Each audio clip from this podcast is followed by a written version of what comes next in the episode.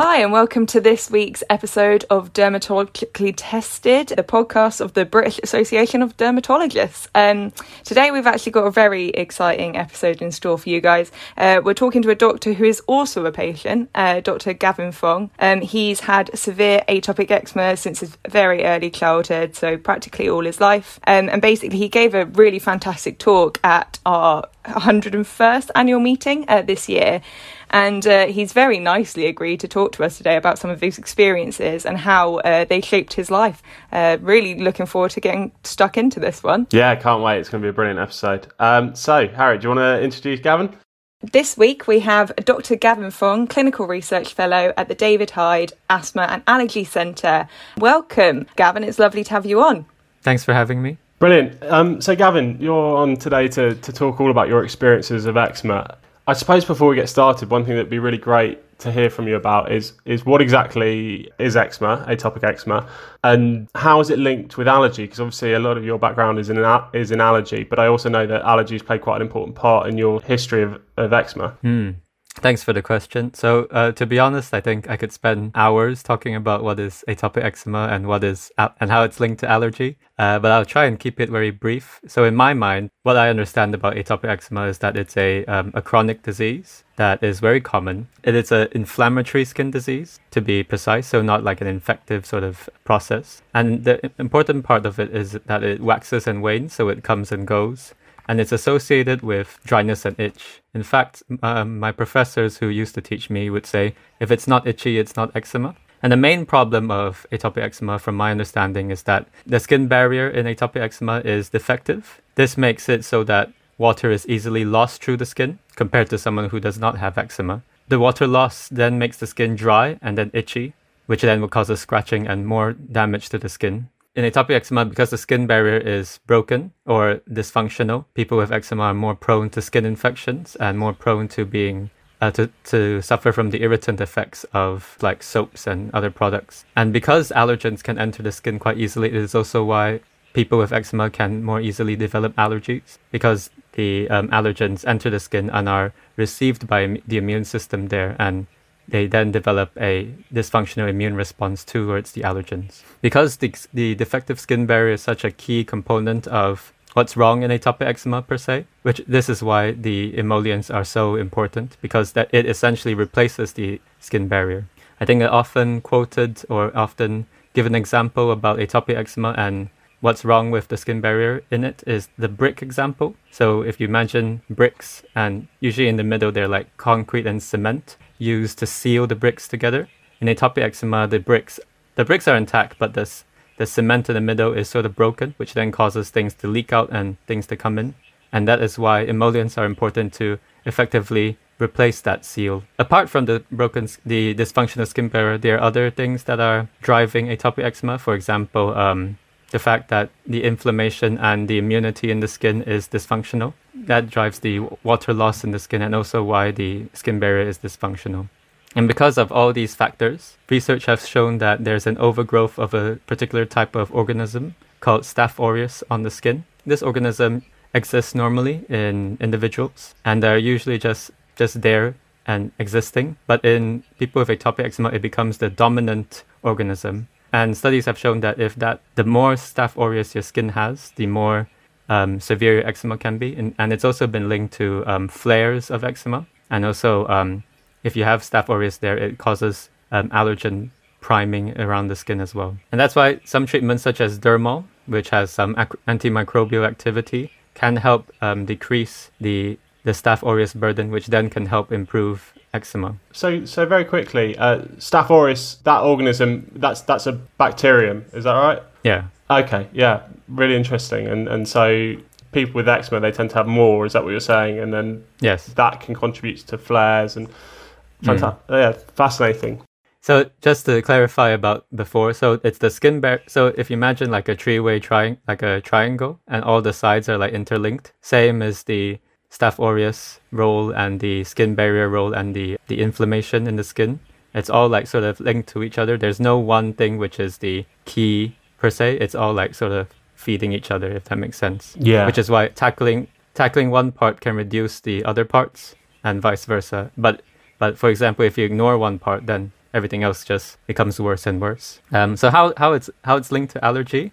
So I have atopic eczema, if it's not already known, and I have lots of food allergies as well. And studies have shown that people with atopic eczema have an increased risk of food allergies. In fact, there is also evidence that, for example, from a Danish study, that atopic eczema often precedes the development of food allergies. And the the risk of developing food allergies in people with atopic eczema is greater the more severe your eczema is and the longer you've had your, ex- your eczema, which is why um, it is important to treat it well, especially in childhood where all these immune priming is uh, happens. There's a working hypothesis for this, um, which was coined the dual allergen exposure hypothesis. And it was coined mainly by a, prof- a very famous professor called Professor Gideon Lack. And my take on this is basically we were created to be first exposed to uh, foods, for example, through your gut. So when you eat a food, eat a peanut, for example, you're exposed to it through your gut. And that's the normal immune response towards that peanut. Mm-hmm. But in people with eczema, as I said earlier, there's a broken skin barrier, and just peanut particles just go into the go into the skin, and the immune system there is not designed to um, to see that, and it treats it as a foreign substance and mounts this whole response to it, and it learns that oh, this is an enemy, and so subsequently, when the person is again exposed to peanuts, they develop the allergic reaction. So the first part where the immune system was primed incorrectly through the skin is called sensitization, and the allergic reaction is when someone has it the second time. And again, this is why it is important to treat the eczema aggressively so that the inflammation is not as severe and therefore there's less chance of getting the, the proteins go through the, the broken skin. For the healthcare practitioners listening in, I highly recommend a, a systematic review by Teresa Tsakok and Thomas Marrs, which is titled Does Atopic Dermatitis Cause Food Allergy? A systematic review. It's a brilliant piece of work and it goes into great detail about the, the relationship between food allergy and eczema. Um, I know that you um, mentioned um, that you have atopic eczema. Um, would you? And I know that you obviously spoke about this actually at the um, annual meeting uh, of the British Association of Dermatologists this year. Um, would you mind though uh, sharing your a little bit of your experience of atopic eczema as a child uh, with our listeners? so my first memory of my childhood was scratching myself when I was two, and I have a lot of memories uh, linked to scratching myself throughout the night, being unable to sleep, like almost in tears asking my family for like relief for my skin because it was so itchy and so unbearable. I also have lots of memories about it being very uncomfortable as a child because of the heat. Because I, I'm from Malaysia and the heat would aggravate my eczema, and so would the sweat associated with that heat. Um, um, because at that time, the understanding around eczema is that it's driven by food, and yes, some some eczema is aggravated by food, but eczema is a skin disease. It's not nec- it is there is some link, but it's not driven by food per se. But in that time, it was thought to be primarily driven by food. I was I was told by like doctors and my parents and families to like avoid lots of foods, which was which was quite restrictive to my diet as well. I also had lots of not even not not many people talk about this, but there, I had a lot of pain with atopic eczema people think it's mainly itchy, but with the itch comes like lots of wounds and lots of like weeping like wounds and that's in yeah. especially in a hotter climate where you need to shower mm. you know how most people think of showering as a as a joyous relaxing um, cleansing uh, process but to me it was just pain because of all the wounds i had and i remember because like my wounds at the back of my leg or my yeah my, my foot would be so bad that i had to like peel off my clothes because it was sticking to my uh, wounds. So it was it was a very tough it, it was a tough time. There was also like some teasing of like people imitating me scratching, for example. And at that time, the understanding around eczema was very poor. So yeah, that that was it, it was a it was hard having atopic eczema as a child. Hopefully, it's better now with better understanding and better treatments. But it was it was hard back then. Yeah, I mean, I think that's it's brilliant to just get a little bit of an insight into your early experiences with eczema. Mm. I mean, I think obviously it's so often characterized as a disease of childhood. I know that's something we're probably going to talk mm. about a little bit. While it may be partly a disease of childhood, it's not as simple as that. But yeah, it's really, really useful to get your insight into that. And I know there's going to be a lot of listeners, parents of uh, young people with, with eczema. I'm sure they're going to be fascinated to sort of hear about your hmm. experience. Mm. And and like you say, hopefully things have got uh, a little bit better in terms of understanding. And although there's certainly lots, still lots of challenges around being different and being a young young person and the bullying and, and stuff that goes with that, hopefully it's slightly less uh, so than it used to be. In your in the recent talk that you gave at the BAD annual meeting, you you, you mentioned um, the hygiene hypothesis, mm. and um, you know you talked a little bit about your siblings um, and uh, their experience of atopic conditions. Do you think you could just expand on that and maybe explain to listeners what the theory is there?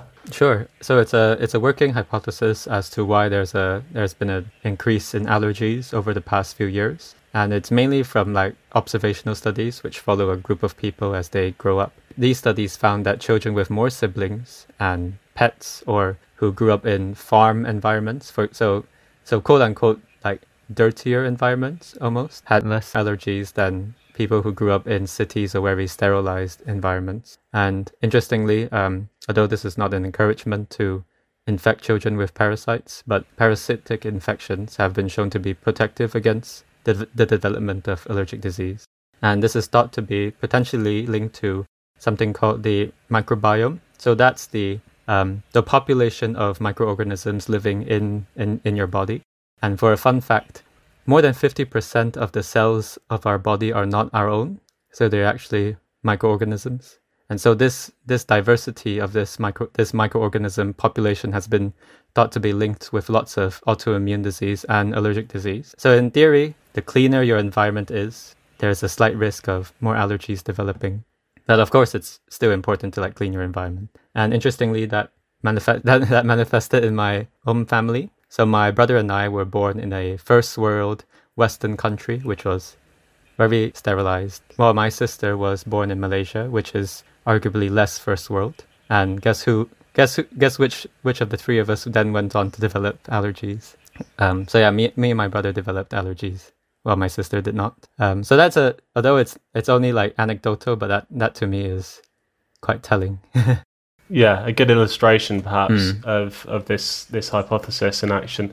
I think that's really interesting. So so it's the the more highly sterilized inverted commas cleaner environments mm. In which that you you're more likely to develop mm. atopic conditions like eczema mm. and and okay. That's really fascinating. These are all mainly like observations. They're still they're still trying to like prove it. And it's hard to prove these things but it's just what people have observed. Yeah. Yeah of course. I think that's really good to clarify mm. as well. We like to be quite open where where something's yeah, uh, a strong there's some some evidence in it but it still needs to be sort of mm. proven. So that's that's good to to clarify so um, gavin in your talk you sort of mentioned a turning mm. point in your childhood uh, when you moved to the us um, okay could you sure. please like maybe describe what happened to to our listeners um, so a bit of context prior to that i had been i'd been admitted to the hospital quite a few times within the past year um, because of eczema and i had lost for a few months of school because of how bad my eczema was at that time. And then my, my dad went to the US for uh for work and he thought, okay, while I'm while he's there, why not move like why not get us to go over to maybe see a specialist there because maybe they have better understanding and treatments.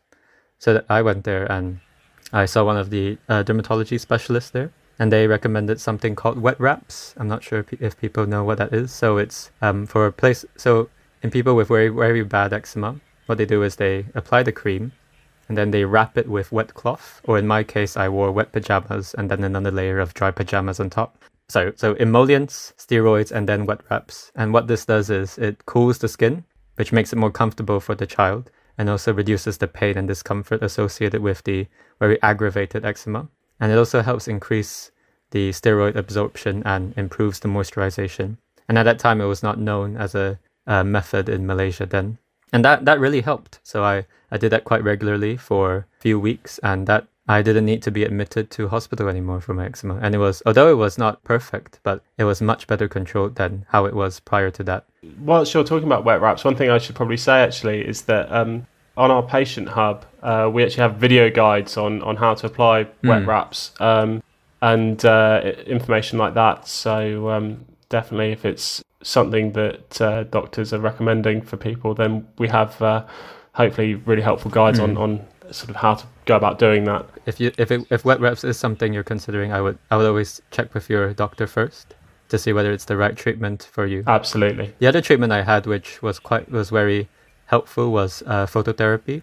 So that's where you get uh, UV ray. So the sun is known to have an anti-inflammatory effect on skin, which is why it's used both in severe eczema and severe psoriasis. So I managed to have that treatment while while I was in the US, which that which also helped calm my eczema down a bit. And because I was given that treatment in my in my brief time in the US, I was able to continue it when I came back. And again, that continued phototherapy helped my eczema get better, alongside with the new wet wrap technique that we had learned there. And w- and with the wet wraps came more judicious use of my emollients, which I had avoided like the plague, because it's very uncomfortable as a child to put emollients on, especially in a hot and humid country like Malaysia. Yeah, I mean it's incredibly challenging. I think for for a lot of parents and, and young people to just just have that sort of adherence to the treatment plans and stuff like that because you know I think we all know we've all experienced it. You know, even if it's just applying sun cream, uh, even if you haven't had eczema, sort of I think everybody's had that experience of applying creams, and it's not necessarily the most pleasant thing in the world. Um, particularly with eczema, you know, on the whole, it's a case of the greasier the better Mm. um, and that that's something that it's really Mm. hard to to obviously get young people on, on board with. I imagine. Oh yeah. Uh, but but what I, what I have found is, at least for me, um, to go with what you actually will use. So if the and that that should be, I think that is the approach that is being taught at the moment. At least when I went through med school. Yes, the greasier the better. Yes, but if you're not gonna use the greasiest, then there's no point. Exactly. I mean, yeah, that's definitely something that we say um, in our messaging as well. Is is a case of go. You know, obviously greasier is better, but the best Mm. emollient is the one that you use regularly. So yeah, I think that is a really important thing to to get across Yeah, to people, um, and and not necessarily to Yeah. feel guilty if they they can't sort of use the greasiest thing out there. Yeah, if you're if you're already putting emollients on at this stage, you're you've you're you're doing better than I was as a child and as a teenager. Yeah, well, it'd be great to talk a little bit about your Mm. teenage years with eczema because, yeah, as we said, it's eczema is often characterized Mm. as a sort of uh, skin disease of childhood, um, but that wasn't your experience, and I believe that you, you still manage your eczema Yes. to this day. But um, can you maybe explain to people what it was like being a teenager with eczema, and maybe like how it impacted Mm. your life and your your sense of self, I suppose, and your day to day? I think one of the key things that throughout my experience was that as a child I was told that we would just grow out of it. I guess that's that's what the knowledge was at that time that eczema would somehow just magically disappear when you're older. And so when I did reach that teenage milestone and it was still there, still being a big nuisance, I was very frustrated and very disappointed. So that that was the sentiment I was bringing into my teenage years. And as you know, teenagers rebellious, and I, so I again I still didn't really like the creams, nor did I want to put them on, especially as a teenager because there's the whole like image and self, and the girls won't find me attractive if I'm if I'm looking oily.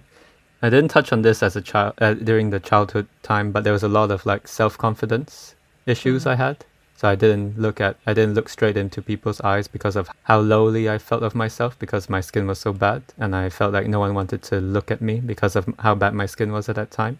And that carried on as a teenager and it was made worse during my time as a teenager because you become so self-aware of your how you look and how you appear to others. So it was it was a very difficult time. I would say the childhood years were more difficult physically because of the how bad my skin was, but I think teenage years it was mo- more difficult psychologically in terms of eczema. I was very shy. I didn't really want to talk to people because of how bad it was at that time. Uh, although it wasn't as bad as how it was in my childhood, and that, at that time, because as well we were getting quite desperate because I oh we thought this would be finished by now because we were told that you, it's only in childhood and you grow out of it. And with each if each teenage year come passing by and it was still there and we, we got more and more frustrated and that's when we started looking into alternative medicines. And so we tried lots of herbal remedies and and like various like herbal like drinks and it didn't it didn't help my eczema and at some points it even made it worse.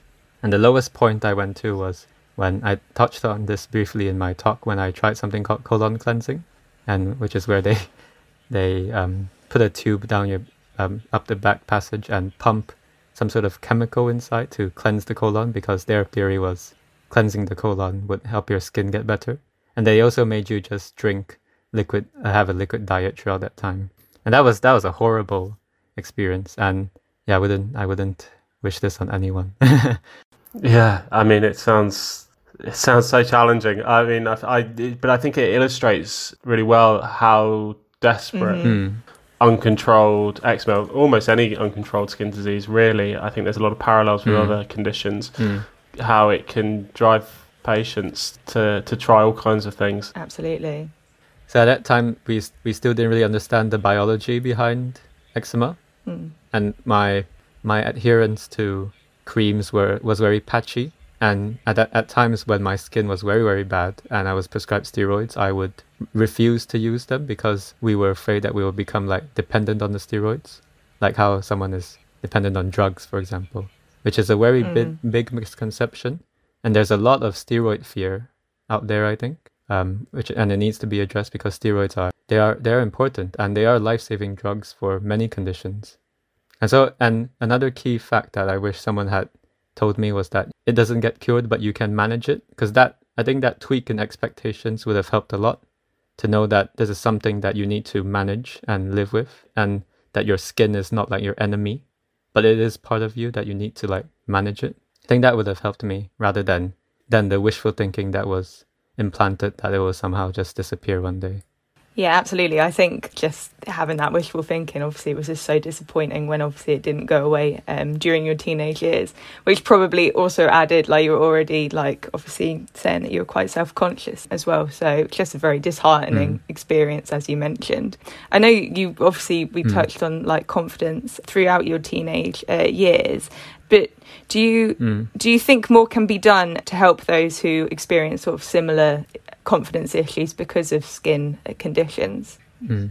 I think absolutely. So I did not only have confidence issues, I had like I was depressed at some point, even so far as to I didn't want to have children because I didn't want to get them to inherit what I ha- had had to go through. There is definitely a role for like psychology, psychological support because because of especially how visible the skin is. Like, like it's so anyone everyone can see it, and even as normal people, I'm sure you notice like the, the little stares and the glances from others, and that is heightened a lot more when you are when you are some, when you have eczema. And we're almost like hyper aware of what people perceive, how people perceive us, and we often find ourselves already unsightly. And so it's all just like a big combination of a lot of factors that can make someone have more predisposed to having like poor mental health. And the poor mental health makes your eczema worse because stress makes eczema worse and then that just makes your mental health worse and it just goes round and round. So yes definitely psychological support would i think would, would be very helpful. I, I would have found it helpful as a child if i had that and as a teenager. One of the um, recurring themes you've touched on today and that you touched on in your talk is this importance of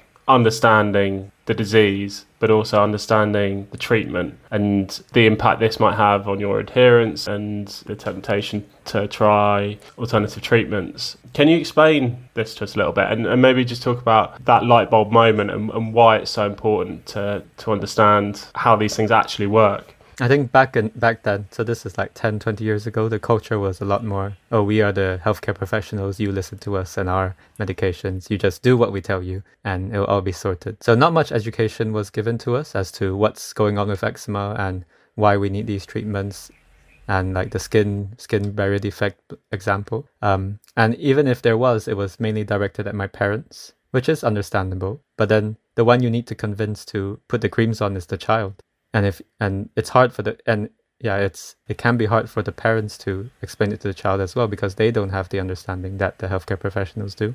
And it's different from your usual treatment. So i think healthcare professionals are used to prescribing like a one-off like antibiotics that okay yeah fine. If if you need me to take a course of antibiotics yeah i'll take that for seven days. I can follow that. That's i understand that. But to have to ask me to put creams on every day for the rest of my life. I, I will need some convincing to do that, especially when they're uncomfortable and sticky and greasy. You need to sell it to me, or at least tell me why I need to put these things on. And so I think if I had better explanation, and I understand this is difficult in like very stretched, in the stretched stretched service we have at the moment, but I think better explanations and education is very important, especially targeted at young children. Yeah, that makes sense. And yeah, if you're putting creams on every day, you obviously want to sort of have a bit of background because it does it does take a little bit of time, and obviously it is dedication. Mm.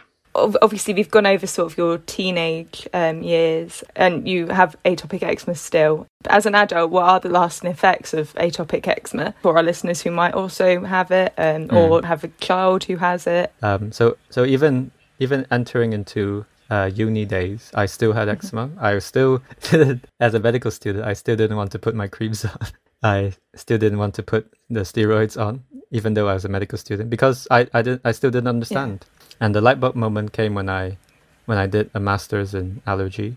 I was finally taught in very great detail about the biology around eczema. So all that what I described earlier about the skin barrier being dysfunctional, the inflammation and the, the role of that organism, that all was taught to me throughout my course. And that was the key light bulb moment that made me realize that this is how to like manage it. So that was one of the bigger turning points in my life. And since then I feel my skin has been a lot better controlled. So at the start of my adulthood it was still it was still a bother. I I still it affected my uni exams because when I get stressed, it makes my skin worse, and that affects my performance in exams as well, and f- affects my ability to study. But after that turning point, when I did my masters, it's now more of a like a inconvenience. I still get like occasional flares of my skin. I still get hand eczema at time, and that's that's sometimes troublesome because of my job. I also have all the other atopic diseases, which can be somewhat attributed to eczema, but that is but you can't fully attribute it to eczema as well. Um, and I think the main fallout was the psychological fallout that I still have some lasting like confidence issues and self consciousness issues because of all everything that happened throughout my childhood. So that yeah, that would be the lasting effects I would say. Yeah, I mean, I got to say though, the talk that, that you gave at the annual Mhm. meeting was was amazingly well received, and I think it, it there's lots of great dermatologists out there, loads of them who are who are fantastic at this, and but I think even even the best dermatologists have a lot to learn from somebody like yourself who can talk from the experience of somebody who's had severe eczema throughout their life and hmm. understands the challenges because they were somebody who struggled to adhere to treatment, who didn't necessarily understand what was happening, and who then has had that that moment of understanding and and can talk people through it. But obviously, yours yours happened Yeah. to be a master's in Mm. in allergy, but. But it doesn't necessarily have to be that Mm. level of, of detail. I think that I think if you ask anybody to do anything every day for the rest of their life and it's not particularly Yeah. pleasant, you should be giving them a very good reason why they're doing that thing. And so yeah, I just think I think it's brilliant. And and also some of the ways you've explained eczema today, I think have been just really excellent. Yeah, incredibly invaluable. Oh, thank you. I think if you understand what's gone wrong Mm. And what the treatment's doing to try and resolve what's gone wrong and, and sort of compensate for what's gone wrong, then I do think it's it's far easier to follow treatment plans and stuff like that. I, I'd also like to say that although this was my experience with eczema, I know that that's not everyone's experience, and I know lots of adults who still struggle with troublesome eczema. And I, I feel you, and I would say that it's, it's not don't don't be shy to seek help psychologically or for your eczema. I know so there have been a lot of advances in the understanding of eczema and the treatments available for eczema. So if you wanted to be referred to secondary care, now is a good time to do so because there are a lot of options there to help you.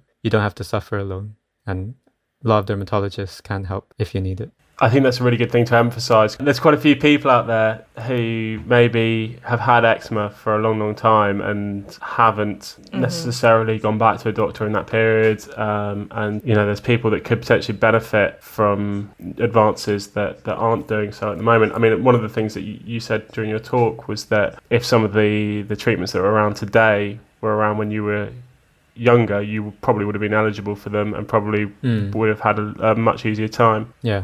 So, uh, Gavin, obviously this uh, might not work for everyone, but it would be great to hear what has worked for you, um, just to get some insight. Um, obviously, as you said, there are a lot of options available now, but it would be great to hear um, sort of your insight on that. I, I'd also like to caveat to say that my skin isn't perfect as well. There's still like bits of eczema here and there, but it's much less nuisance than how it was when I was a young adult or like younger adult. Um, so what, what has helped me is um, being religious with my emollients. So every time. So I would so my I, I would clean my skin every day and put my emollients immediately after, and that prevents. So if you take a shower and you wait a long time, then your skin dries up very quickly, and so it's important to put your emollients immediately after and then your steroids if required, because that is the prime time where your skin can absorb it. And I try to put my emollients uh, like two or three times a day, but I'm even at this point I'm still not the best at it. But at least once once or twice a day. I also have adopt a more proactive approach rather than reactive approach to eczema, at least my own eczema. So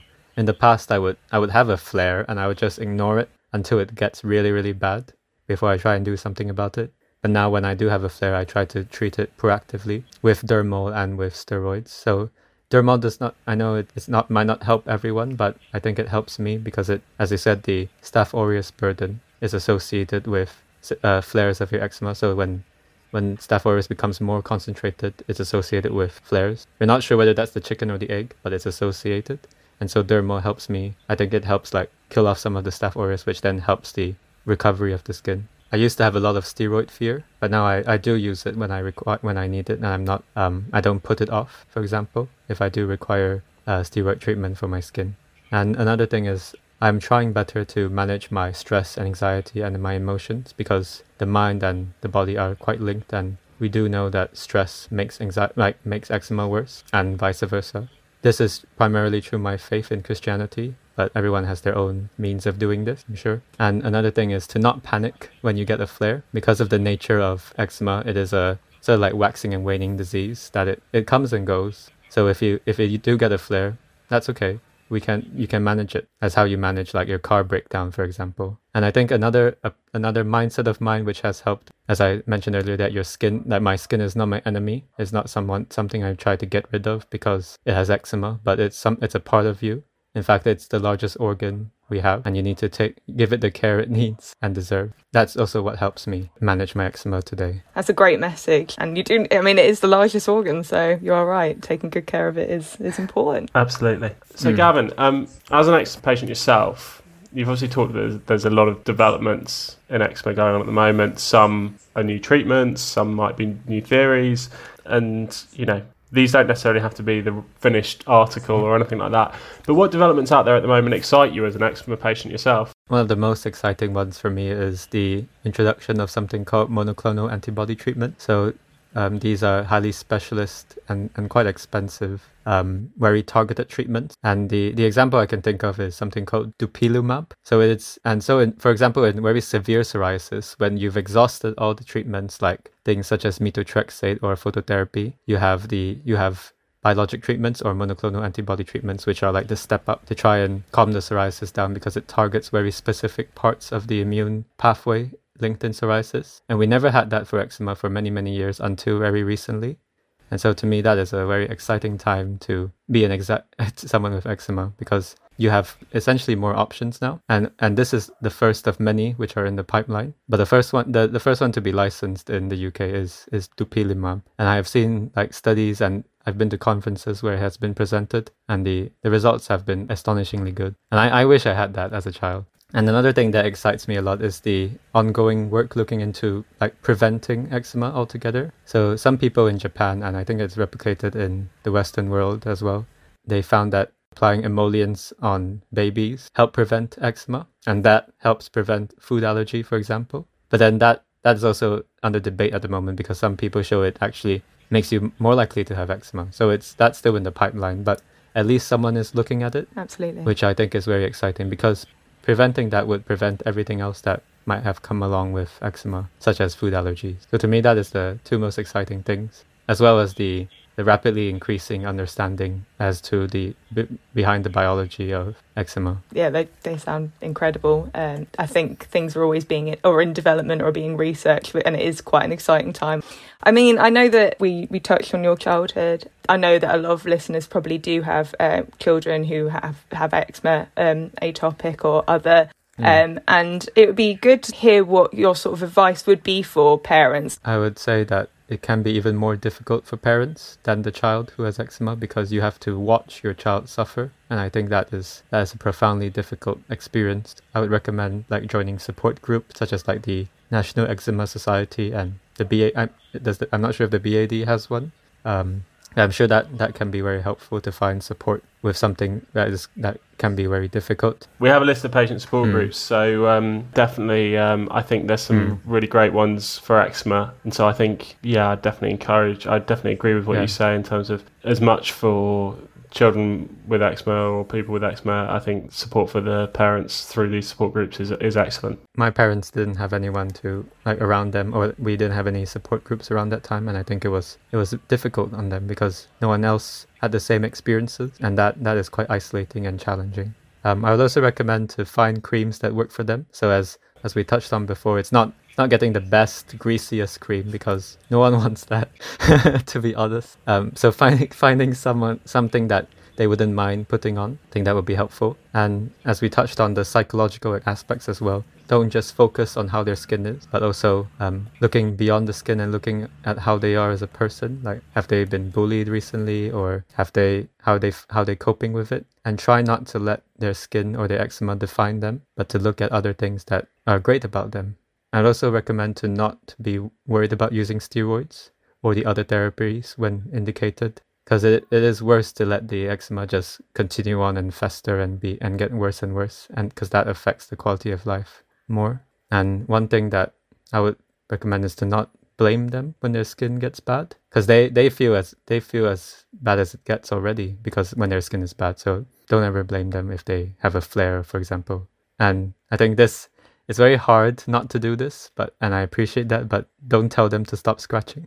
Try and help try and help them find ways to alleviate the itch but it's like telling someone to not sneeze for example because i think i think it was described before that eczema is not the the itch that rashes but the rash that itches. So it is the inflammation and the the the problem with the skin itself that causes the itch. It is not the itch that although yes it makes the rash worse but it is not the primary driving force. So i don't think telling them to stop scratching is very helpful to be honest Yeah, I think that's a really important message. And um, yeah, obviously we don't want people to scratch, but I think yeah, as you say, it's about helping them to stop scratching rather than telling them don't scratch because instruction Yeah. is not the problem. and and and I guess the overarching theme is to explain to them why they need the, the creams that they might not like and how using the creams may potentially help them stop scratching because it calms the skin down and it gives the skin what it needs, which is repairing or filling in that defective barrier. And so working alongside them with the doctor or the healthcare professional because it is a condition that needs to be managed over some time and finding what they like and what they what works for them. We've talked a lot about the sort of negative side of eczema, um, which is understandable, but it would be great to just hear from yourself the, the positives that you've taken from your experience. Sure. So I think one of the main positives I have from this experience is empathy. So yeah, whenever I see someone with eczema in the clinic, for example, I I see my little self there, and I think because I had eczema before, I am able to relate well with other patients with and other people with skin disease. I think that is a great bonus and a great privilege. Hmm. And it also has given me a unwavering passion for this field in medicine. And it, it is the reason I chose to pursue a career in this in, in medicine to help other people with skin disease and allergic disease. And indirectly it it's led me to pursue the masters. And indirectly that's how I met my wife. So I, I'm very happy about that.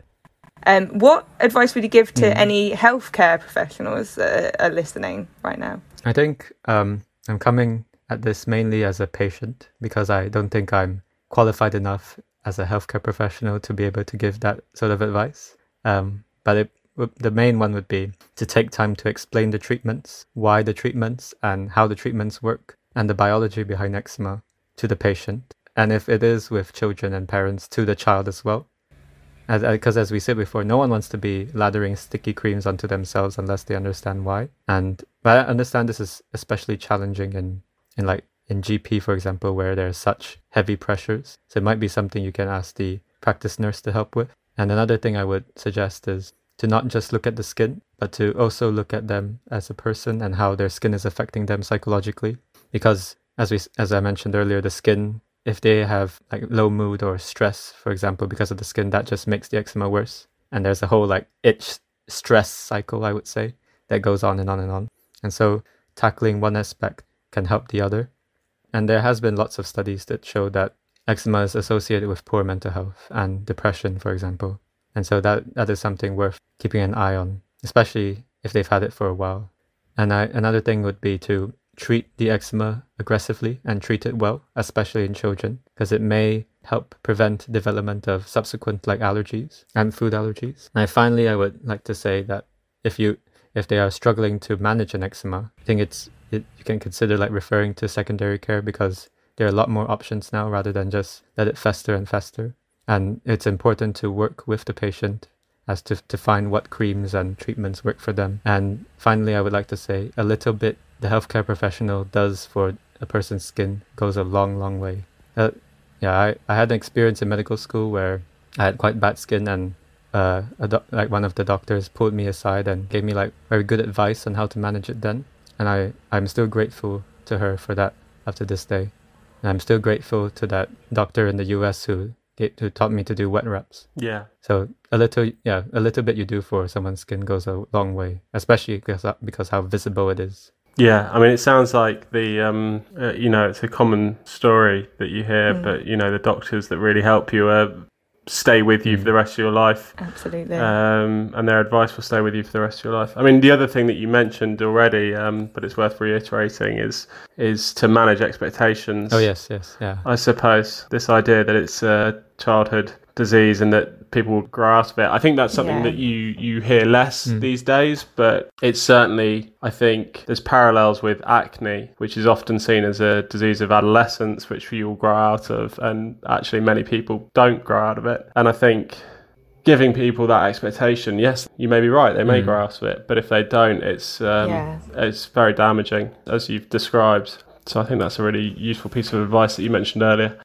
Gavin, thank you so much for joining us today, and thank you so much for taking so much time to, to explain your experience and and pass on what you've learned throughout it all. It, it's been really interesting, and it's so wonderful to have a doctor Mm. who is so open about their experiences and can help other doctors learn and patients you know i think you'll give a lot of hope patients will get a lot of benefit from listening in to this episode so thank you Thank you so much for coming on. You're, you're very welcome.